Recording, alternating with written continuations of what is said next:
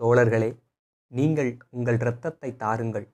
நான் உங்களுக்கு சுதந்திரத்தை பெற்றுத் தருகிறேன் என்று முழங்கிய நேதாஜியும் சுதந்திரம் என்பது எனது பிறப்புரிமை என்று போராடிய திலகரும் போராடுகிற கூட்டத்திற்குள் ஏற்படுகிற பிளவுதான் ஆங்கிலேயனுக்கு பலமே தவிர ஆங்கிலேயனுடைய இராணுவ பலமோ வீரமோ நம்மை அடக்கி ஆளவில்லை என்று முழங்கிய பசும்பொன் தேவரும் சுதேச உணர்வை நமக்குள் ஊட்டிய கப்பலோட்டிய தமிழரும் இன்னும் பல மாபெரும் தலைவர்கள் இரத்தம் சிந்தி பாடுபட்டு தங்கள் மூச்சு காற்றை ஈந்து பெற்றுத்தந்த விடுதலை நம் இந்திய தேசத்தின் விடுதலை.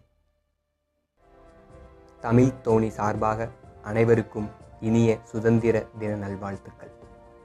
நன்றி.